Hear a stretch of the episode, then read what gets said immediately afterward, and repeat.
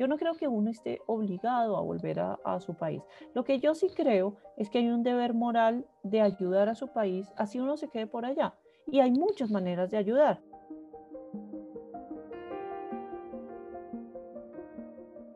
Bienvenidos a todos a eh, la nueva edición de Radio Escopio. Estamos aquí hoy con Silvia Restrepo.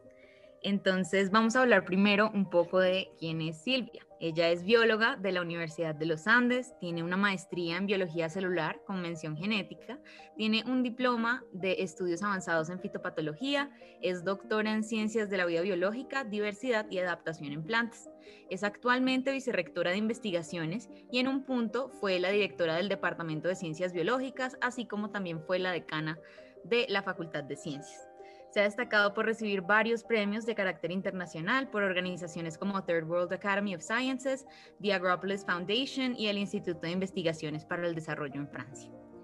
Entonces, eh, para ponerlos a todos un poco en contexto, hace unas semanas invitamos a Silvia a Radioscopio y le pedimos que nos mandara su paper favorito o en su defecto el que más le gustara. Ella nos envió uno que se llama Phytophthora betacei, una nueva especie dentro de Phytophthora clado C1, causando tizón tardío en Solanum betaceum de Colombia. Eh, Silvia, Solanum betaceum es el tomate de árbol que conocemos, ¿sí? Exacto, el mismito. Perfecto. Eh, cuéntanos, ¿por qué, ¿por qué llegaste a ese tema o cómo fue que llegaste a esa investigación? No, pues primero que todo, muchas gracias por invitarme. Es eh, para mí un honor que ustedes siempre piensen en mí y, estar acá con ustedes. para mí es de las mejores invitaciones que puedo recibir en el año. Bueno, ¿cómo llegué ahí? Bueno, yo soy fitopatóloga, yo estudio las enfermedades de plantas. Hace mucho tiempo estudio ese género que es fitóftora, que en griego significa devorador de plantas, porque es así, llega una plaga a un cultivo y puede devastar el cultivo en dos, tres semanas en, Papa, principalmente era donde yo lo estudiaba. Cuando llegué a Colombia, eh, pues esta diversidad de solanáceas que tenemos, que son la familia de la, donde está la papa y donde está el tomate, el tomate de árbol, la uchuva, es, es una familia muy, muy grande que en Colombia usamos mucho, incluso el lulo, eh, el tabaco también está en esa familia. O sea, hay muchas plantas y se encontró que yo encontré eh, síntomas parecidos en varias de ellas.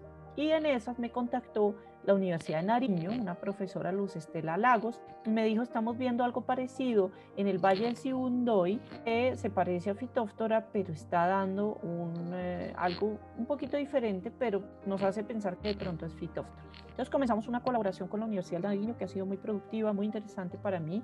Conocer además el Valle del Sibundoy fue como es un sueño para un biólogo ir al Valle del Sibundoy. Eh, encontramos esto estos aislamientos que al final nos tomó muchos años eh, recoger la evidencia para determinar que era y no nos sorprende porque pues como es un sitio de diversidad y de origen de las solanáceas pues sus patógenos coevolucionan con estas plantas. Esa era de hecho una de las preguntas que teníamos. Veíamos que en el paper aparecía que las muestras se recolectaron entre 2008 y 2009, pero se publicó fue hasta el 2020. ¿Cómo fue eso? ¿Cómo se mantienen las muestras tanto tiempo, esa dedicación?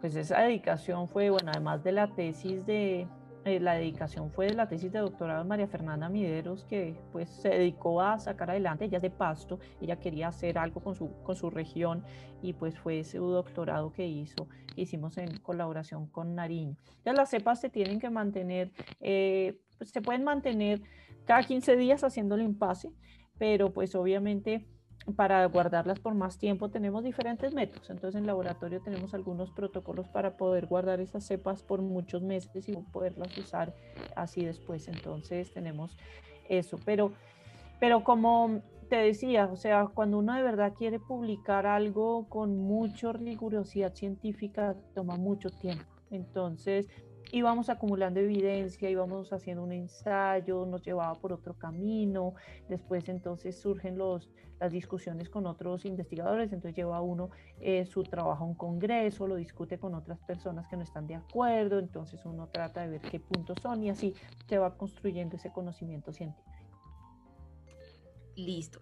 Em, otra cosa que, digamos, nos gustaría saber es que eh, yo veo que esta, bueno, ahora especie, antes sí estaba siendo mencionada, pero no necesariamente como una especie.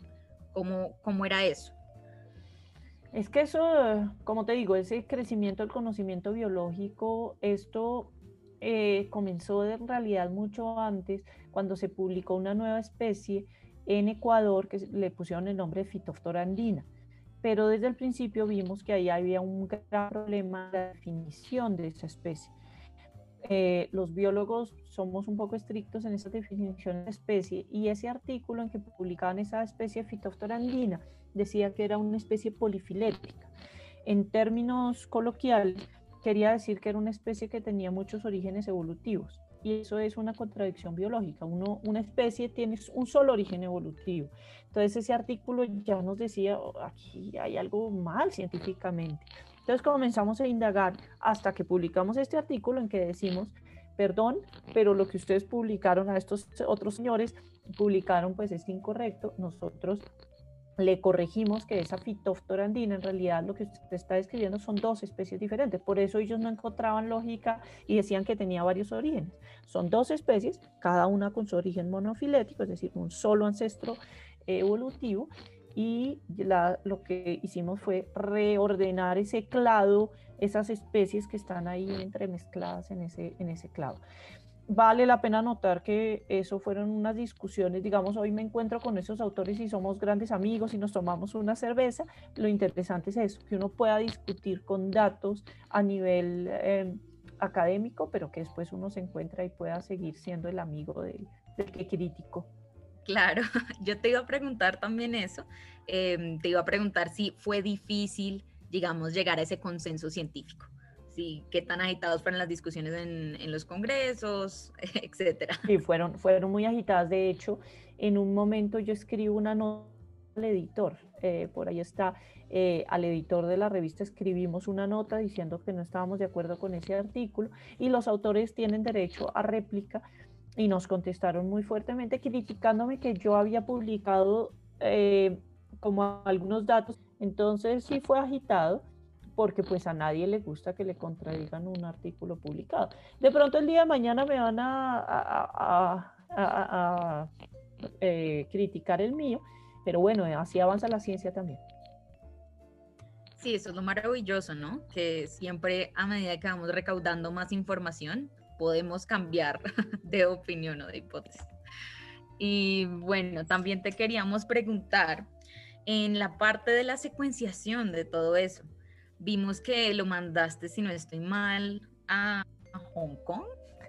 Sí, bueno, lastimosamente en Colombia no tenemos la infraestructura para hacer las secuenciaciones de alto poder. Poco a poco se están ganando, ya hay algunos laboratorios que tienen, pero en la época en que nosotros comenzamos a secuenciar, todos los investigadores teníamos que mandar las muestras a otros países. Y China ofrecía, y, su filial en, Hong Kong, eh, que yo creo que en ese, yo no me acuerdo cuándo Hong Kong volvió a ser China, pero en ese momento no sé si era China o no, bueno, Hong Kong y China, mandábamos mucho a Corea, a China, donde los precios eran realmente eh, eh, eh, buenos, que podíamos con nuestros proyecticos desde Colombia pagar esas secuenciaciones. ¿Cuánto cuesta? ¿Te acuerdas? ¿Cuánto costó? En esa época me costó como unos 10 mil o 15 mil dólares Hoy en día ya, eh, en estos días me van a secuenciar en eh, otro genoma que estoy estudiando, que es de la Piangua, un bivalvo del Pacífico. Ya me están cobrando solo 5 mil dólares con una secuenciación de mucha más alta calidad. Los precios bajan mucho, pero en esa época sí nos costó relativamente bastante proporcional al proyecto que tenía. Claro, ¿y cómo recaudaron todo ese dinero? Entre ustedes. Escribiendo proyectos, escribiendo proyectos con colegas, eh, con la ayuda, por eso se demoró tanto la investigación y se demora tanto en Colombia, porque pues los proyectos no alcanzan para mucho. Claro, me imagino. Y en este momento, em, entonces, ¿crees que sí ha cambiado la forma de acceder, digamos, a, a esos mecanismos? en parte, ¿crees que es más fácil hacer ciencia ahora? Digamos que Colombia está adquiriendo un poquito la tecnología, no como quisiéramos ni a la tasa, a la velocidad que quisiéramos, pero está.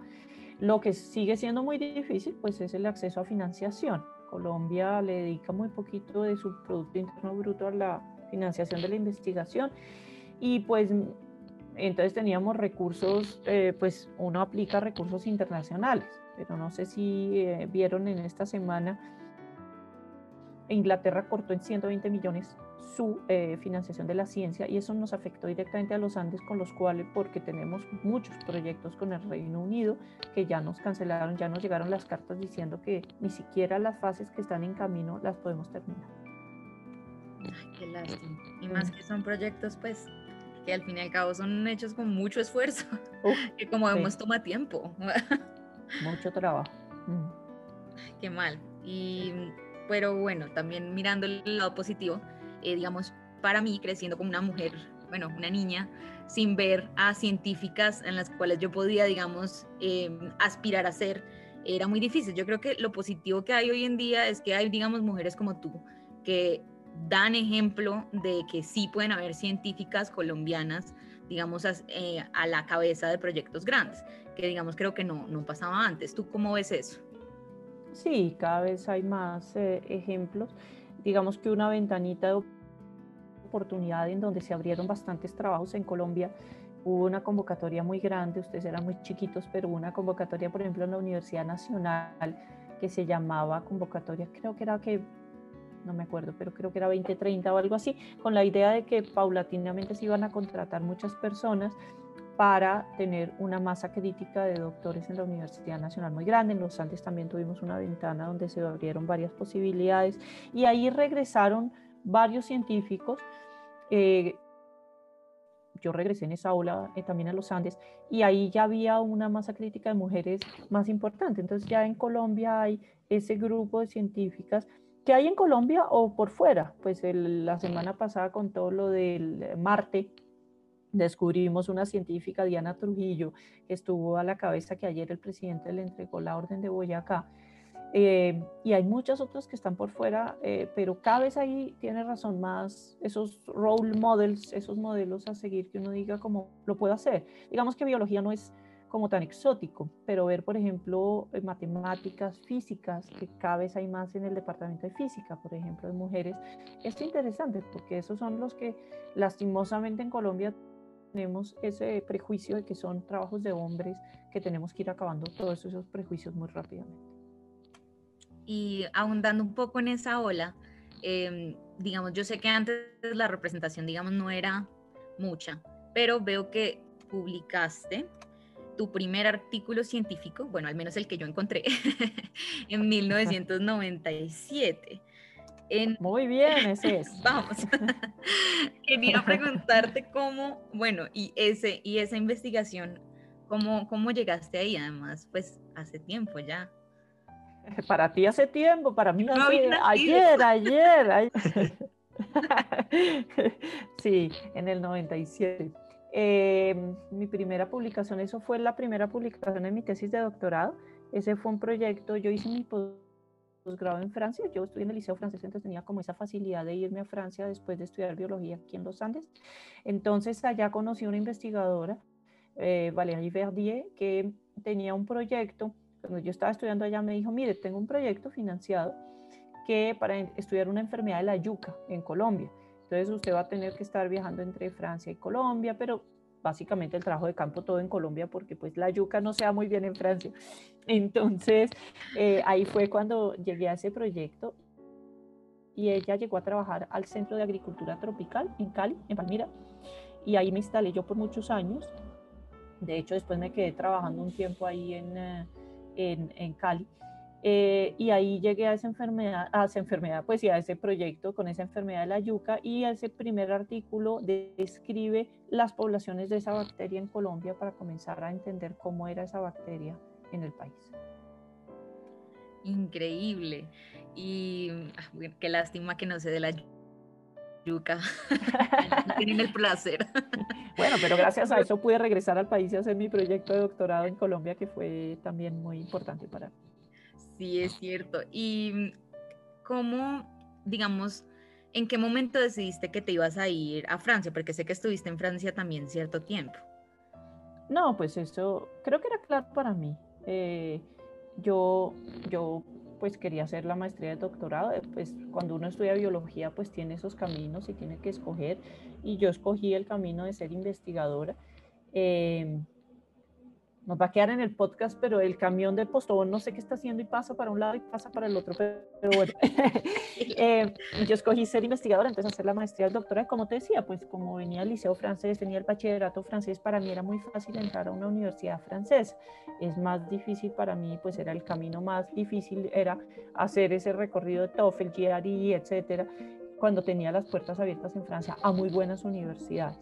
Entonces escogí ese camino, me fui a Francia. Sin embargo, yo creo que es muy importante conocer eh, la investigación en diferentes eh, sitios y conocer cómo se hace investigación en diferentes partes del mundo. Entonces mi propósito era, bueno, hago mi posgrado en Francia, pero si tengo la oportunidad de hacer un postdoctorado en Estados Unidos, lo hago. Y así fue como en el año 2000, en el 99 termino mi doctorado y en el año 2000 me voy a Cornell a trabajar unos años allá. Genial. Eh, yo te quería preguntar también, bueno, sé que has estado, digamos, en, varias partes del mundo, que pues asumo también que es tu trabajo, ¿no? Pero ¿qué, ¿qué más te pega, digamos, a Colombia, la investigación en Colombia como tal? No sé, yo creo que eh, uno, yo bueno, ahí hay una discusión de, bueno, debe uno volver a Colombia. Yo volví por, por diferentes razones. En, en, ese momento en Cornell me ofrecieron un trabajo acá en Colombia y pues era una oportunidad porque en Cornell estaba de postdoc con un eh, proyecto finito. Acababa de nacer mi hijo, entonces pues yo tenía que buscar también esa estabilidad y en Colombia me estaban ofreciendo esa estabilidad de trabajo para mí y para mi esposo. Entonces fue una decisión en ese momento. Pero para entrar en esa discusión, yo no creo que uno esté obligado a volver a, su país. Lo que yo sí creo es que hay un deber moral de ayudar a su país, así uno se quede por allá. Y hay muchas maneras de ayudar. Mis egresados, por ejemplo, que ahora son profesores en North Carolina State o en University of North Carolina, tengo otros en Arkansas, tengo otros en California. Eh, ellos me ayudan mucho, por ejemplo, a recibir estudiantes en las pasantías de verano.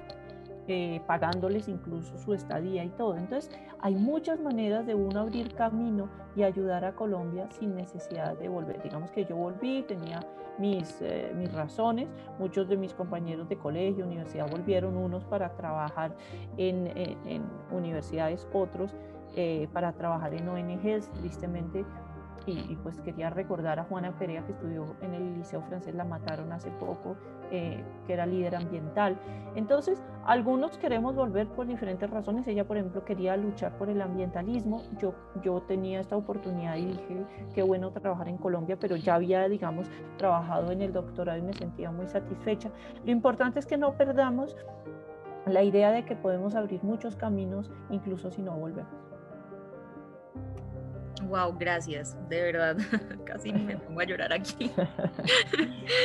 Em, yo, ah, bueno, también ya digamos que se está acabándonos el tiempo, pero yo te quería preguntar si hay alguna pregunta que creíste que te íbamos a hacer y no te hicimos.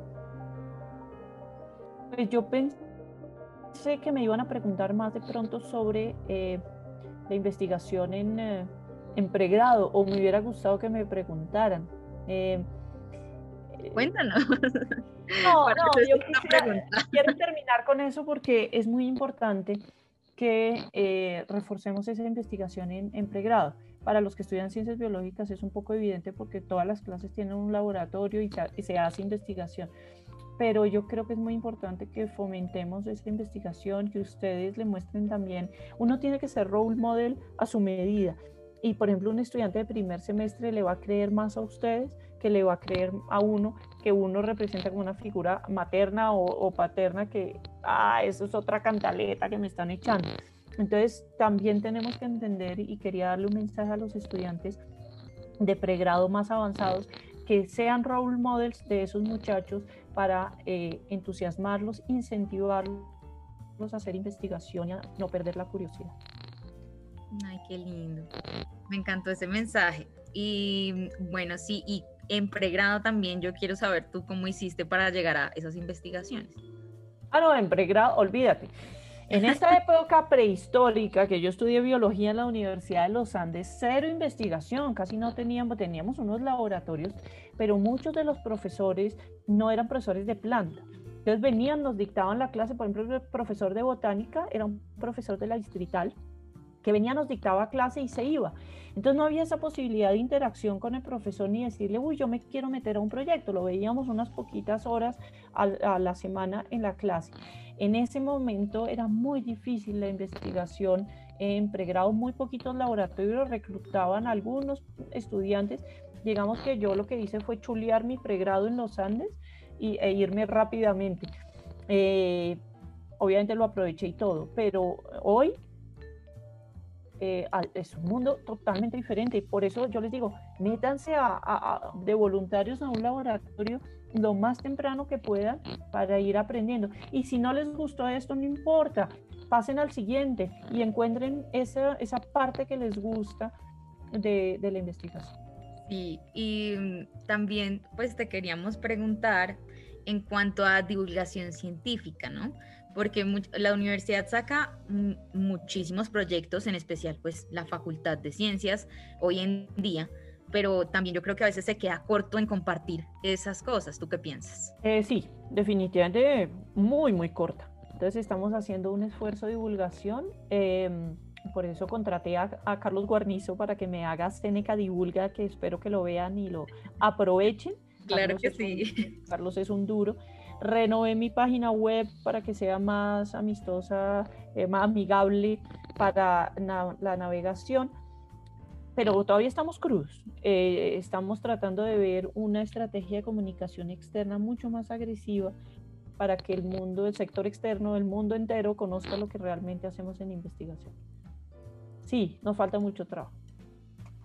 Sí, pero también yo creo que estamos mejorando, en especial en en los papers que he visto que salen últimamente, que también siento que los equipos también son más diversos, es decir, no está solamente el biólogo y el microbiólogo, sino que hay químicos, hay ingenieros, de acuerdo, eh, y creo que... No, y, ahí, y quiero también eh, darle su, su, importancia al decano, ese, esa discusión sobre los hipopótamos realmente ha causado un impacto muy grande y ha sido muy importante. Hay que hacer, hay que participar en esos debates, hay que meterse en la vida pública. En Colombia es necesario, hay que cambiar todavía muchas cosas. Y aunque sean a veces debates agitados, yo también. y no es fácil, y no es fácil. Yo, yo he estado en el Congreso en audiencias públicas, he estado con ministros cambiando proyectos de ley, contribuir también en eso para que el trabajo de los futuros investigadores sea menos tortuoso, no perdamos oportunidad. Genial. Bueno, Silvia, eh, muchísimas gracias por estar aquí con nosotros hoy. De verdad que ha sido un placer hablar contigo. Nos dejaste muchas enseñanzas y sé que todos los que nos escuchan también van a pensar igual. y bueno, gracias a todos también por escuchar Radio Escopio y nos vamos a ver en la próxima misión.